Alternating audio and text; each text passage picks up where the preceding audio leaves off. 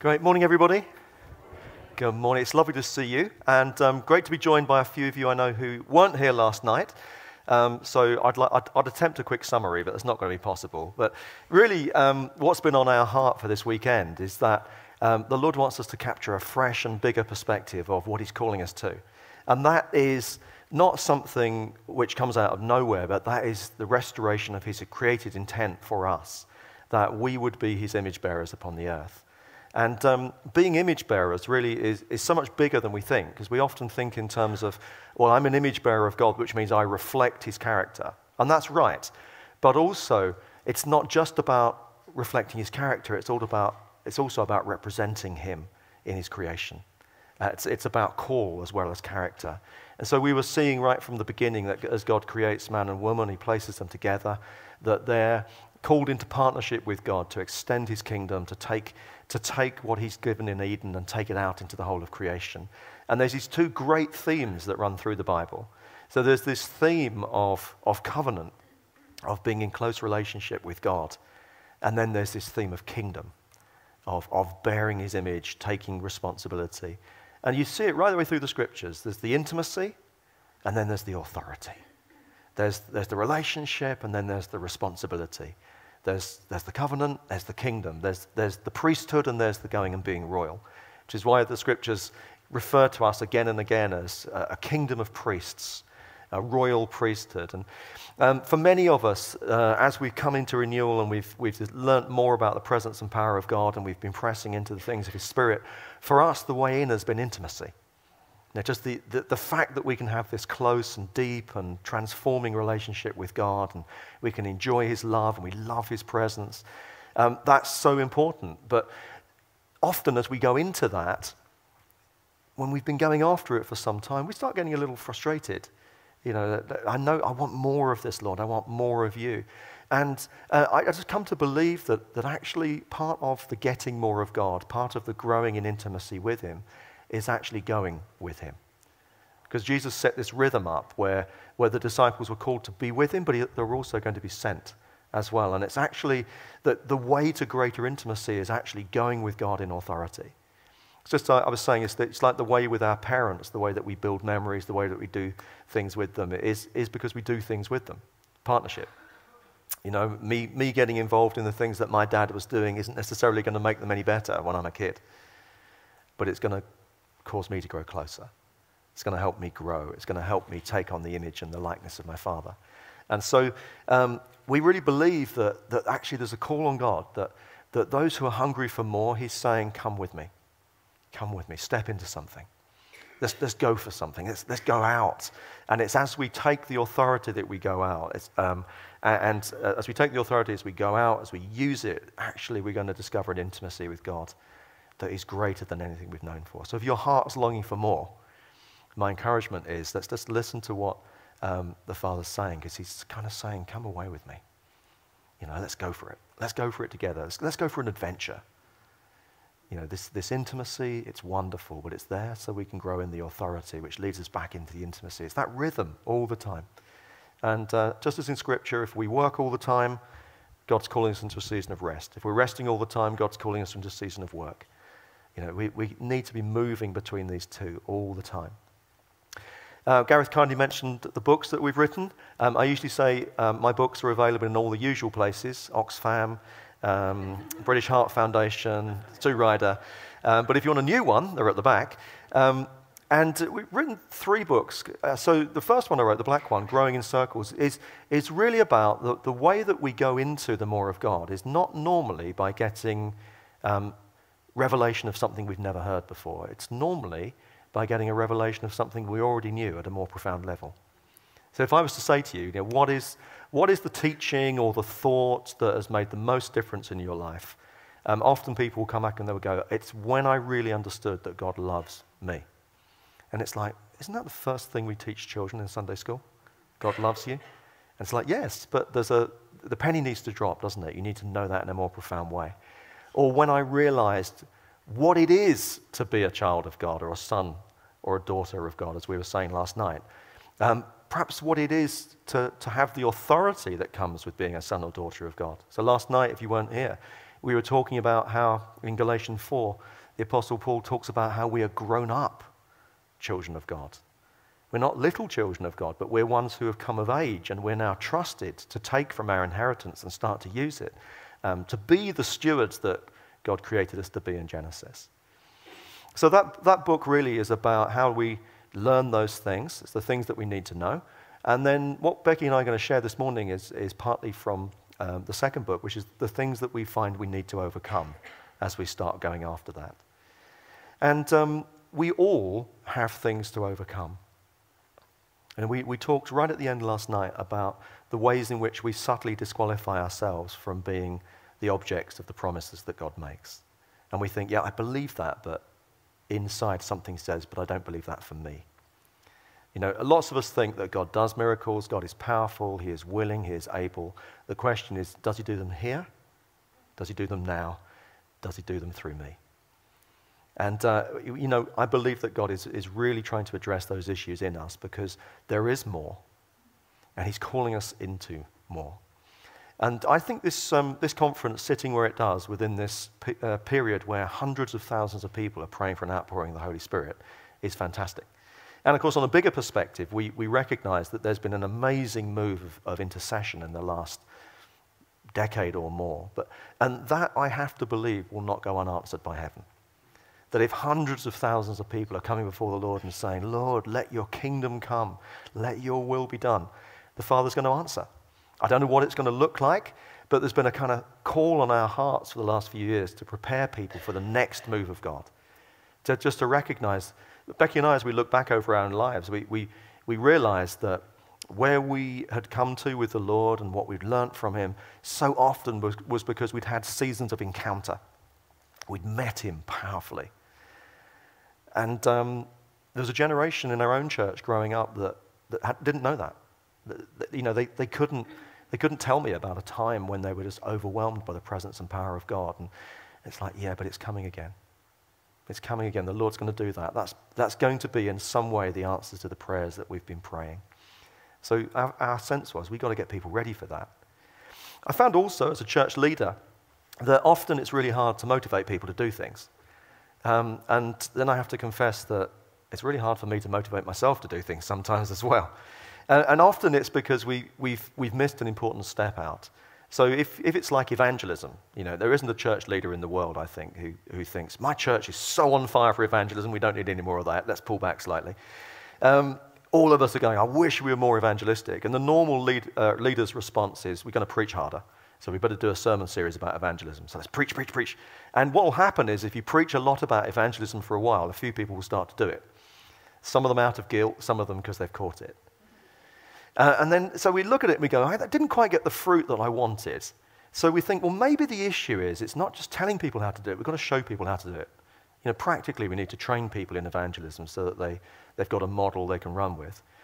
And uh, so what we do is we do little courses on evangelism, and here's how to craft your testimony, and here's how to, you know, share your faith in 90 seconds, and here's how to answer the four most common objections that people come up with. And the truth is, if you do that, after a while, people will start doing it for a while.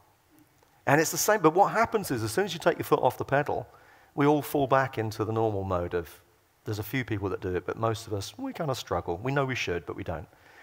And as we look back over our lives, um, if, we, if we say, well, when, when was I sharing Jesus most naturally, most freely? When was it that I just couldn't help myself?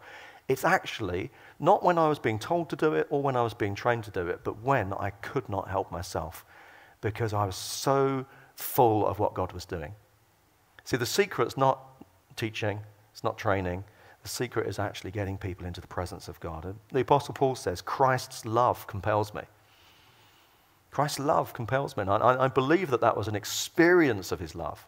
And so, the primary thing I think we as church leaders need to do is we need to, to help create churches where people are able to encounter God, where they can have an experience of God. But we need to prepare people for that because um, a greater experience of God doesn't, doesn't come as something that we can always and eas- easily um, receive. Uh, so I wanted to just share some thoughts from uh, Matthew chapter 14, which is Jesus walking on water. Hence the book title. I think he got there first. We just came along and nicked the title later. Um, but it's a great chapter because it really speaks directly into that issue of what happens when Jesus does a new thing that you haven't seen him do before. And um, in context, it's Matthew chapter 14. This is actually a really difficult time in the life and ministry of Jesus. So, Jesus has just heard of the death of John the Baptist, and it says in verse 13 that when Jesus heard about this, he withdrew privately. So, this is a time when he needs to go away to be with his Father, to process the emotion of what's happened, maybe to think about the implications for him as he begins to discern the path of the cross that he's being sent to. So, Jesus is wanting to withdraw. Hearing of this, the crowds followed him. Ministry never seems to end. And so he's trying to get away. Actually, ministry follows him. Uh, when he gets to the other side of the lake, he sees this large crowd, but he's never without compassion. And so he heals their sick. And now you know the rest of the story. You know, the disciples come to him and say, This is a remote place. These people have no food. You need to disperse the crowd so that they can go on to the villages and find themselves something to eat. And what Jesus says to them is, They don't need to go away. You can give them something to eat. And he's setting up an object lesson for them because they're looking at it and they say, Well, we have very limited resources.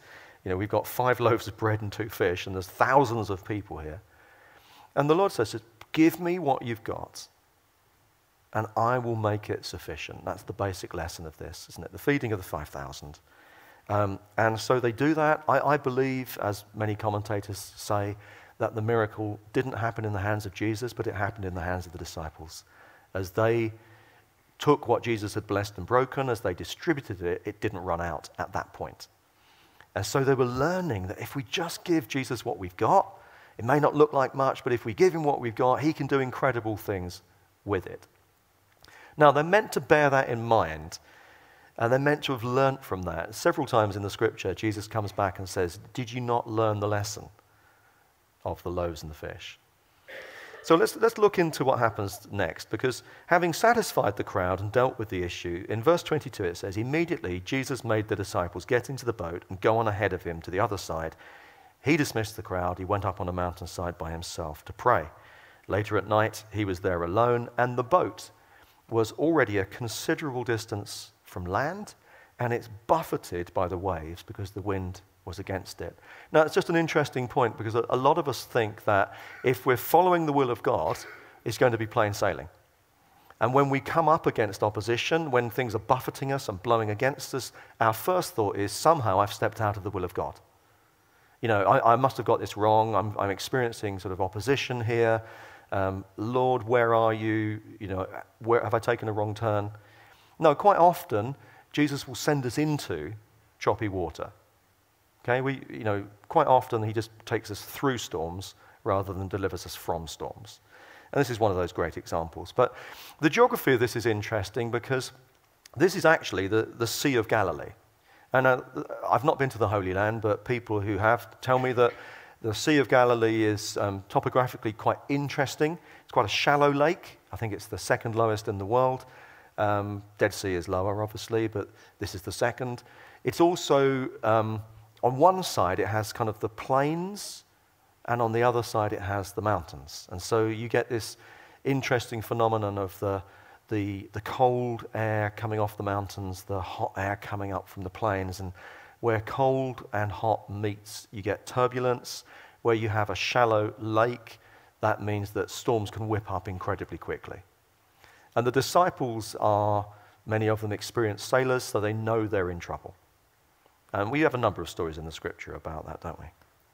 And that's the context for where they have a new encounter with Jesus, where he comes and does something that they haven't seen him do before. Shortly before dawn, Jesus went out to them walking on the lake. Now, when the disciples saw them, saw him walking on the lake, they were terrified. That's the first thing that often happens when God starts to move in our lives in a fresh way. Now, it's interesting this because I've heard so many people over the years say, you know, when the Spirit starts to move in a church, um, normally what will happen is the Spirit starts to move in a church. What you see is the manifestation or the, the, the physical human response to the presence of God. You know, often we see people do, do things in church like they, they shake or they fall or they cry. Or You know, and, and sometimes people say, well, what, what's that all about? And the answer is that's about nothing. Doesn't really matter what's going on on the outside, except that it reflects something going on on the inside. And um, because the way that God has made us is that we, we're connected beings. This is the way lie detectors work, by the way. The, the lie detectors work because you, your body can't help but tell what actually is going on inside. And so anybody who knows the science can work it out fairly quickly. I can spot, you know, and you can learn to do this as well, if people are falling in love because you'll actually see physiological changes. As the object of affection comes into the room, the pupils will dilate, the flush will come, the, you know, the breathing will become a little bit shallow. You know, if they're really in love, the panting will start, you know. Um, but the point is, you, you can't hide it because what's going on inside comes out on the outside. And, and so much more if we're touched by the presence and power of God. Now, when God goes to work on the insides of us, sometimes it doesn't matter if it's there or if it isn't, but quite often it will be, as we're touched on the inside, so we show it on the outside.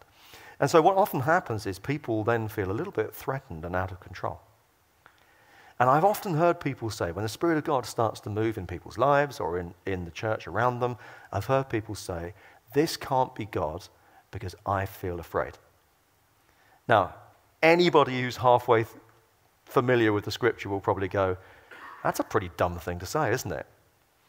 Because throughout the scripture, when people come into a fresh experience of God, they are afraid. When even the angels, when the angels turn up, what's the first thing an angel says? Do not be afraid. Why is that? Because he's scary.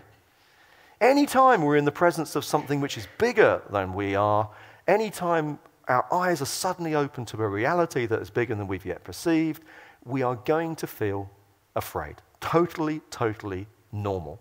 Um, I've been terrified in many Christian meetings over the years. You get used to it. Put it that way.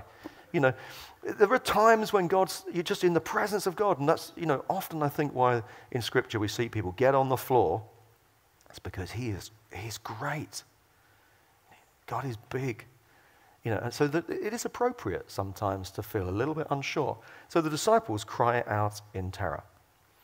However, they then go a little bit too far because they then say, It's a ghost. And they cry out in even more fear. That's to misattribute what's going on. I think it's okay to be slightly afraid in the presence of God because He's big and we're little.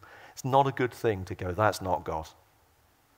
You know, they, they just went that little bit too far. It's very insulting to the one that they've loved and been with for a year or two to actually go, You're not a Holy Spirit, you're an unclean spirit. This is, this is a ghost. But that's the only frame they had for this. They, they recognized it was supernatural, but they didn't really understand what it was, and unfortunately, they too quickly misattributed. This is not God. This must be a ghost. That's a bad place to be, so let's not do that. The good thing is that when we're in those places of, of not being sure what's going on, just look at verse 27, because it says, But Jesus immediately said to them, Take courage, it's me, don't be afraid. So Jesus will always reassure us. When the Spirit starts to move, if Jesus starts to show something of himself we haven't known before, then he will reassure us. Don't worry, it's me. It is me. Don't be afraid. He, he might reassure you through the scripture. He'll point you back there and say, look, look at this. Quite often I've gone back into the Bible, having had an encounter with God, and I've gone, I see that passage in a new light now. I wonder if that's what this person was experiencing, or I wonder if that's what that person encountered. I wonder if that's what that verse means, and it comes alive in a fresh way. Sometimes God will reassure you through just that still small voice where He speaks to you and says, It is me. Or you'll know His peace, it will come to you. Or you'll hear through the testimony of others, This is God, this is God, this is good. And we can do that for each other. We can encourage each other just to hang in there when we feel we're a little bit stretched, you know, a little bit challenged. So the Lord will, will always answer our fears, even deal with our misapprehensions. Take courage. It's me. Don't be afraid. But you know, the greatest part of the scripture is what happens next. And I, I just love this so much because Jesus walking on water at one level is just yet another miracle to chalk up to Jesus. You know, it, it, doesn't really surprise me that Jesus walks on water. You know, he made it, he can do what he likes with it. it. what really excites me is that Peter has the courage to say, Lord, if this is you, tell me to come to you. Tell me to come to you where you are. Now, just think about that for a moment because Peter is somebody who is normally by us known for his faults and failings, I think. I mean, we love his boldness, we, we love his heart, but we quite often tell the stories of where Peter gets it all wrong or Peter blurts it all out. And just think of the answers Jesus could have given to this question Lord, if it's, if it's you, tell me to come to you on the water. Jesus could easily have dealt with Peter as he, does, as he does later with James and John. Not for you to say. He could easily have dealt with Peter along the lines of Peter, I mean, with your faults and failings? You, you, seriously, you think you can come and do what I'm doing? He, he could have said, Peter, I'm doing this because of who I am, and you're not who I am. But he doesn't. It's just beautiful that Peter blurts out this question, and the Lord simply says, Come. Come. It's as simple as that. If you want to be where Jesus is, you can come. And this, for me, has become an incredible invitation to step into the supernatural. You know, that, that, that we could actually be, be called to step out of our boat and to be in the impossible with Jesus. That if, the, if you find in your heart the desire for the more, you know, I, I would love to see those things, not just read about them from other parts of the world, but I would love to see those things. I would love to live in an experience that, that looks like what I read in the scripture, because God's still the same. Then I think the Lord's word to his church in these days is come. Come. Simple word of invitation. And really, every encounter with Jesus is an invitation. It's an opportunity for us to step into something more. When he shows us something new, it's because he wants us to come into something new with him. But the question is if that's the case, what would stop us from getting out of the boat? So Becky and I uh, realized that in our own testimonies, um, both of us had, had needed to overcome things in our lives. And so the, the books that we wrote were, were quite testimonial. By the way, the Walking on Water one is far better than the other one because Becky wrote half of it. But, um, but in them, we tell quite a lot of our story. And if you were to get to know us, you would know that we're actually, neither of us are people who like talking about ourselves. And one of the fears of writing a book and putting quite a lot of your own story in there is that people will read it and think, oh, they must think there's something.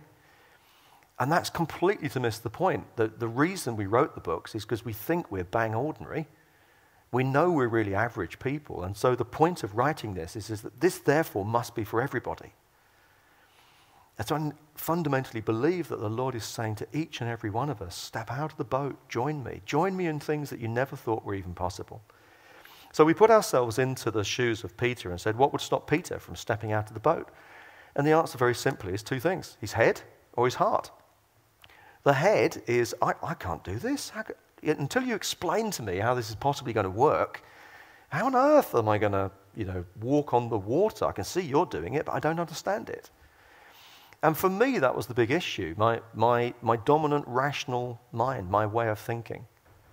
For Becky, that wasn't the main issue. Becky was just great at trusting God, but her life experience, which she'll share in the second session, was, was, was one of, of pain and brokenness and tragedy. And, and as a result, there was a natural tendency to sort of pull back, let others go first, not think that things are going to go well.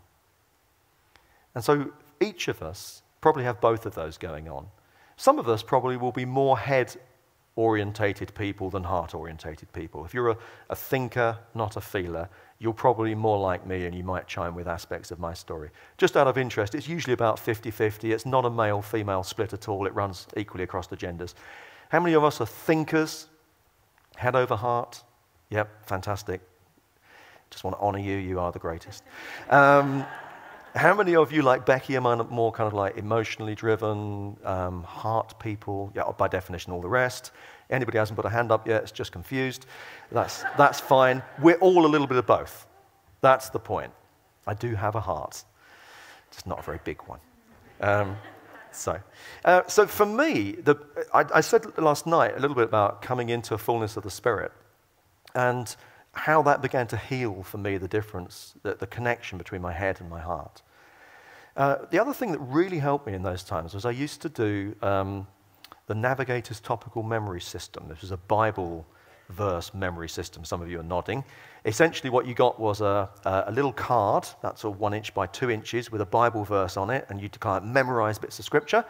And one of the bits of scripture I memorized was Proverbs 3, verses 5 and 6. I shall start. Trust in the Lord with all your heart and do not lean on your own understanding. In all your ways, acknowledge him and he will guide and direct your paths. Or some version like that. Yeah. Now we've got so many Bible translations, it's just chaos, isn't it, when we try and do that. Um, now, I'd, I'd memorized that scripture. And as I was reflecting on this experience of, it, of being filled with the Spirit, as, I didn't even know what that was, but that's what, what it was, I realized later.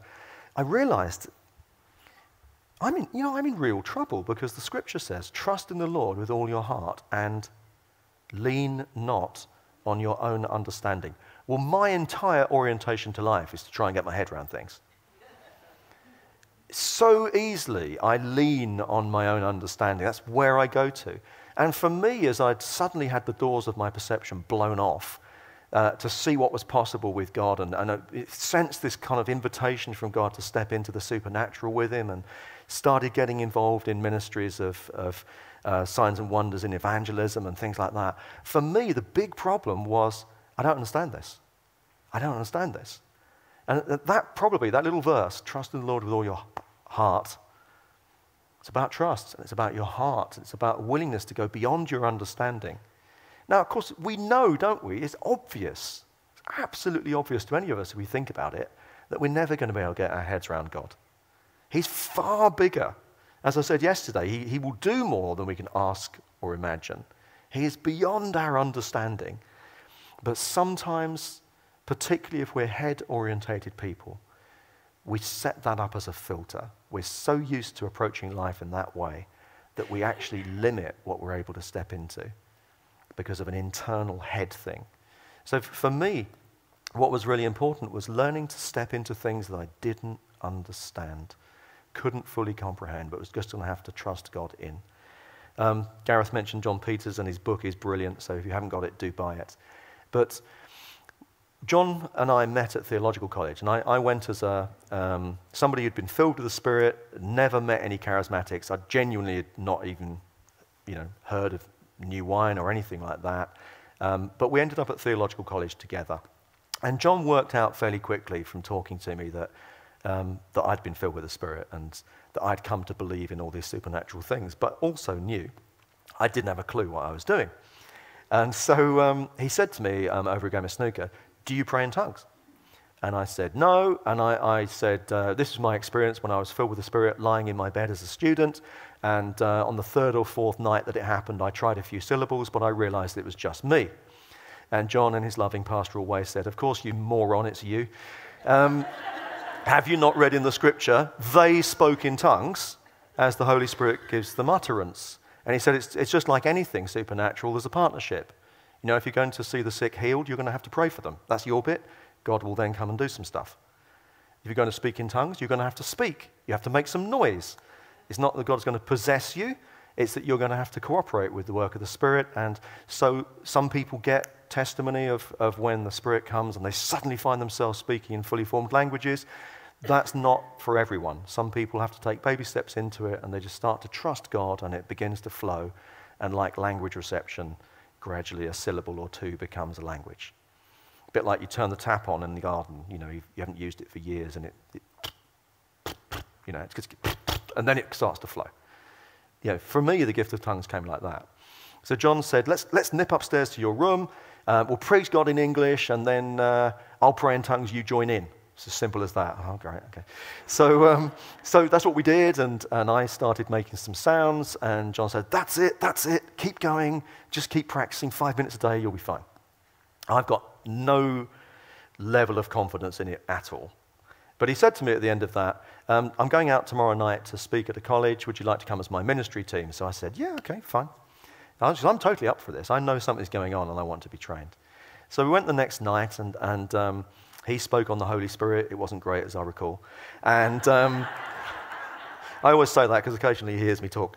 And um, it, what he did was he said, well, what we're going to do now, we're going to pray for everybody. So everybody stand up, put your hands out as like you're going to receive a gift. You know, close your eyes so you're not distracted by me. And um, then he says, I'm going to put some music on. Now, this is back in the day, so we've got a ghetto blaster, and we've got a cassette tape of Now That's What I Call a Worship 1. And we, you know, we stick it in, you know, on, on it goes. So the room's filled with heavenly sounds, and everybody's standing there like this. And John had said to me, when I asked the Spirit to come, we're going to go around we're going to just, whenever you see God moving, you go and bless what he's doing. So I thought, okay, fine, excellent. So as soon as you know, I asked the Holy Spirit to come, Fairly quickly, John's got his hand on somebody, and then he's got his hand on somebody else. He's run out of limbs. He's now got his foot on a third. And, um, and I, he said, wherever you see the Holy Spirit, just go and pray with that person. Slight problem. I have no idea what that looks like. I mean, I'm totally new to this. I've got no idea what it looks like the Holy Spirit's on someone. I've learned to recognize some signs now of people responding, but those days, no clue. So I'm just like standing there, and so after a while, he starts going, like that. and I realize he's directing me over to this girl. And as I look at her, I think, you know, she is kind of responding to God in a slightly different way. So, okay, I'll wander over. So I wandered over, and what he'd said was just, just pray for people. And, and by the way, when you run out of things to pray for them, why don't you use that gift of tongues that you don't believe in? So I was like, okay, right. Well, so I prayed every prayer I knew to pray for this girl, and after about 30 seconds, I'm out. I'm done. So I got no idea what's going on. And I suddenly realized, oh no, I'm going to have to use that gift of tongues I don't believe in. Fortunately, because of the ghetto blaster, the room is very loud, so I can probably get away with that without anybody hearing, but I'm incredibly self conscious. And so my, my first ever use of the gift of tongues in a public setting was directed to my armpit very quietly. So, like this. so I'm praying for her. I know she can't hear me because I, can, I can't hear me. And, you know, my armpit's a lot closer than her ear. So, um, but the moment I started to speak in tongues, she fell to the floor and started flopping like a fish, which she proceeded to do for about 10 minutes. And John denies this, but I remember it distinctly. From across the room, he goes like that. Um, so, so it's like, you got one fantastic, you know. And it, I think it was what it was is because when you when you step out into something for the first time that you don't understand, you can't get your head round, and you see God use it. It's an amazing expression of trusting God with your heart, which He knew was, was my hang up. Um, what happened, by the way, was um, after about 10 minutes, she got up and she said, Oh, it was amazing, it was amazing. Um, and what she said was, um, I, I, in, the, in that place of standing there, I just suddenly went back into a memory where my father taught me to swim. And the way that my father taught me to swim was he took me to the deep end of the pool and he threw me in. And um, when I was floundering around and about to drown, he would pull me out and he would say, Okay, get your breath back, we'll try again in five minutes. So she had this incredibly impaired relationship of trust with her earthly father and uh, not had a great relationship with him really over the years. And so what she said was, I went back into that memory, but in that memory, as I was thrown into the water, Jesus was there holding me up. And Jesus was saying to me, This is what a good father is like. And she realized that God, her heavenly father, was trustworthy in a way that her earthly father had failed to be. And she actually, after we'd prayed with her, she went off and phoned her father for the first time in years. It was always the contact was always initiated the other way before. And then I met her about a year later, and um, her relationship with her earthly father was completely healed, and she was flying as a Christian because her relationship with her heavenly father was transformed. Now, for me, that was a big, big step forward because I'm suddenly thinking, you know, some of these things that I don't understand I, I feel like I'm making myself look silly. I'm stepping out into something that other people aren't going to understand and might even judge. But I know that God used that. So that experience, it was for her, but it was also for me. Of course, you know, you keep going on. You, you keep having more experiences like this. Um, I met Becky at the, around about the same time I met John. Fortunately, I married Becky, not John. Um, and uh, when I was ordained, we went up and did the first curacy on the Wirral, just outside Birkenhead. And um, great little church, really tough kind of setting. Uh, I, I, went there as the curate in 1992 at the age of 12. And um, uh, and we, we used to go to the States in the summer, so that we'd go back to see Becky's family in America. So we never went to the New Wine Summer Conference till much later. But um, by 1994, I was the trusted curate by then. I, w- I was able to run the church in the absence of the vicar. And so what happened was we, we put about 50 people from the church on a coach and sent them off to the New Wine Summer Conference. And a week later, we got a coach back full of 50 gibbering idiots. Because in 1994, there was a very powerful move of the Holy Spirit that eventually got known as the Toronto Blessing, because it came out of a little church in Toronto. And, and we had never seen manifestations of the Holy Spirit like this. I mean, people were doing all sorts of stuff. And our church just went into full on revival mode immediately. We, we like six nights, a, six nights a week, come, worship, press into the presence of God. Um, it was a little church with just one aisle, quite long and thin. During that season, in, in, the, in the evening service, people would come forward for ministry. I mean, almost everybody you prayed for would be slain in the Spirit they would fall over because the presence of God was so powerful. And at the end of the service, literally, the vicar and I used to jump out of the window of the vestry, run through the graveyard to the back to shake hands as people came out. You know, Anglican you know, standards need to be maintained. Um, the reason was we couldn't get down the aisle because there were so many bodies. And so many people just collapsed in the aisle because they were just being overwhelmed by the presence of God. Now, I'm, I'm immediately involved in praying for people, seeing it happen and I'm being prayed for, and nothing. Apps. I mean, I'm a brick. You know, I'm, I'm, I am beyond, you know, that nothing, absolutely nothing is happening to me. And um, I, I, was just getting really embarrassed about this. Now, one of the issues that I had in this was the whole falling over thing. Because I had actually, in times of ministry, quite regularly experienced the presence and power of God as heaviness. Now, interestingly, the Hebrew word for glory is kavod, and kavod means weight. Um, so you, you, the weight of his glory. And you remember um, what happens when the, the dedication of the temple? What happens to the priests? Glory of God comes down, and the priests can't stand up. So glory, you know, weight and glory are very closely related. A lot of people, when they're prayed for, feel the heavy presence of God. Some of you might say, Yeah, I think I've known that. I think I've known that. So I knew that, and I would feel the heavy presence of God sometimes. Um, my big problem is my brain. Because being a head orientated person, I can't switch it off, and I'm always analyzing what's going on. So this is probably embarrassing and quite ungodly, but every time you're praying for me, thank you for that, by the way, I'm trying to focus on God, but I'm listening to what you're saying.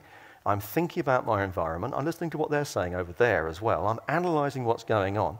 And so when the, when, the, when the weight of the presence of God would be coming on me, I would be thinking about my center of gravity and calculating my angle. You know, mathematician by background, that's, that's where I roll, you know. So I would be thinking, oh, that's interesting, I think I'm going to fall over in a minute, you know. And then what would happen is I would then take a step back and the whole thing would start again, and I would have to take another step back, you know. And I used to say that sometimes I've been walked from the front to the back of church, like one step at a time. On, you know, it's not quite true, but but the point is, what people fall over because they can't be bothered to stand up anymore. That's the truth.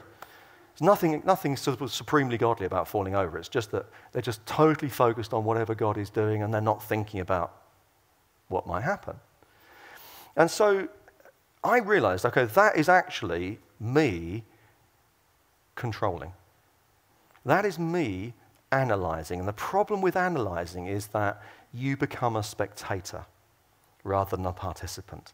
And that was deeply convicting to me because I, I really did genuinely want to experience God for myself, not just experience God through me in ministry, but I wanted to know that.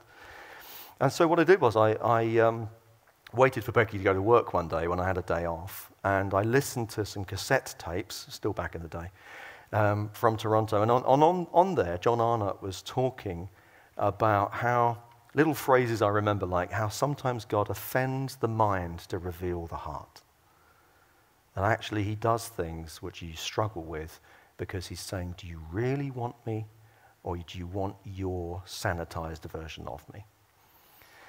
He talked about, you know, how we need to let go and let God do whatever He wants to do. And all these things are really, really challenging to me. And I'm, I'm thinking, okay, but I know, Lord, you honor my personality, you honor my wiring, this is who I am and how I am, and I know it's a gift. I know that because of this, that, you know, I can teach. Because of this, I can strategize. Because of this, I can do various bits and pieces. And, but I don't want to trust in my gift. I don't want to over rely in that that prevents me from having the fullness that you seem to be offering because I sense that this is for everybody, however we're made. You know, the move of the Spirit is not for a certain personality type or a certain type of you know, stereotype of more emotional people who are able to go with that sort of thing. It's, it's also for us kind of rational, scientific, logical, left brain thinkers. God loves us just as much. So I, I had what I believe to this day was a word of wisdom from the Lord. I listened to this tape, I'm really convicted, and I suddenly into my head comes if your problem is falling over, why don't you cut out the middleman and lie on the floor to start off with? I thought, that is absolutely brilliant, Lord. So that's what I'll do. So I, literally, so I lay on the floor, pillow down there, head on it, you know, put a cassette tape of worship on, and I looked at the ceiling and I said, Lord, if this is you, come and get me. And I, I nothing happened for a few minutes, but I thought, I'm not going anywhere. Lord, if this is you, come, come, Lord. And gradually I began to sense the presence and power of God. I recognized the, the feeling from, from times of worship and engagement, from when I was filled in uh, you know, my bed as a student. Obviously, I always need to be lying down to receive anything from God. Um, I realize that now.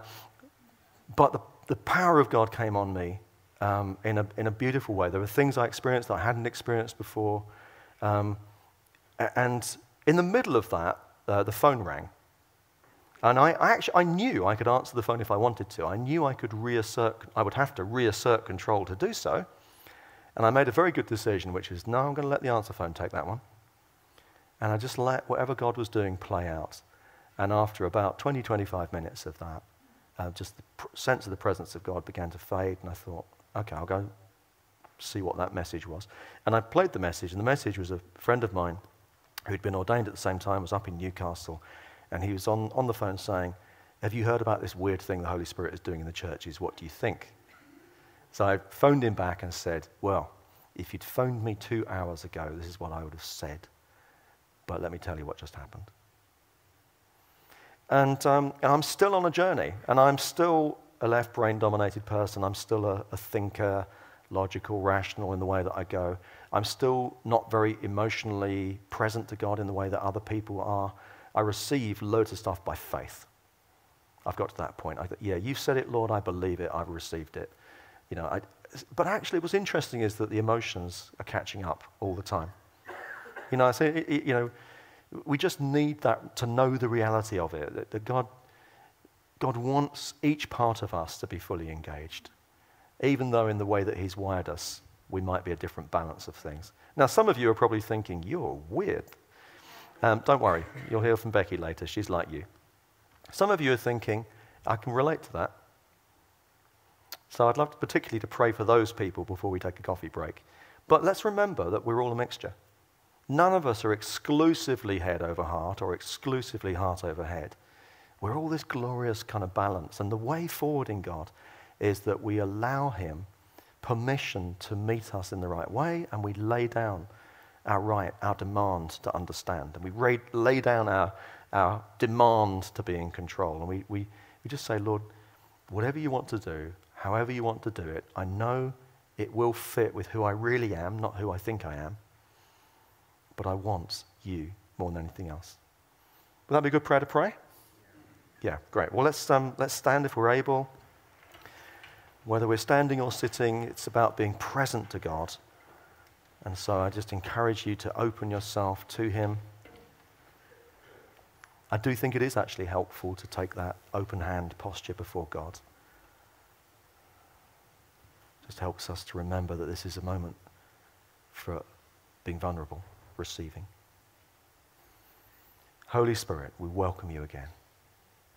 Praise you for your presence. We thank you that you're here. And we thank you that you've gathered us in this place because there are things that you want to give and to do in us today.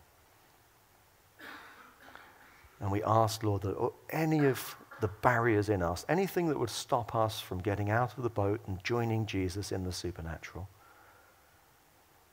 We ask, Lord, that you graciously work in us to overcome them.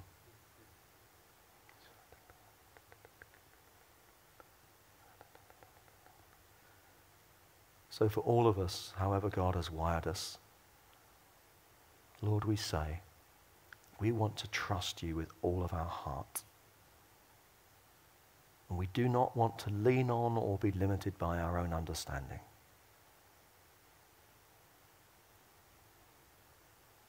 And we lay down the demand to comprehend. And we lay down the demand that we be in control. We surrender that understanding of you that we have, that image of you, because we know that those are too small. We give you permission to fill us afresh, to stretch us right now, Lord, be filling us in fresh ways. Come into different parts of our lives that we've locked off and not allowed you into. That's it. Let him come. Let him come.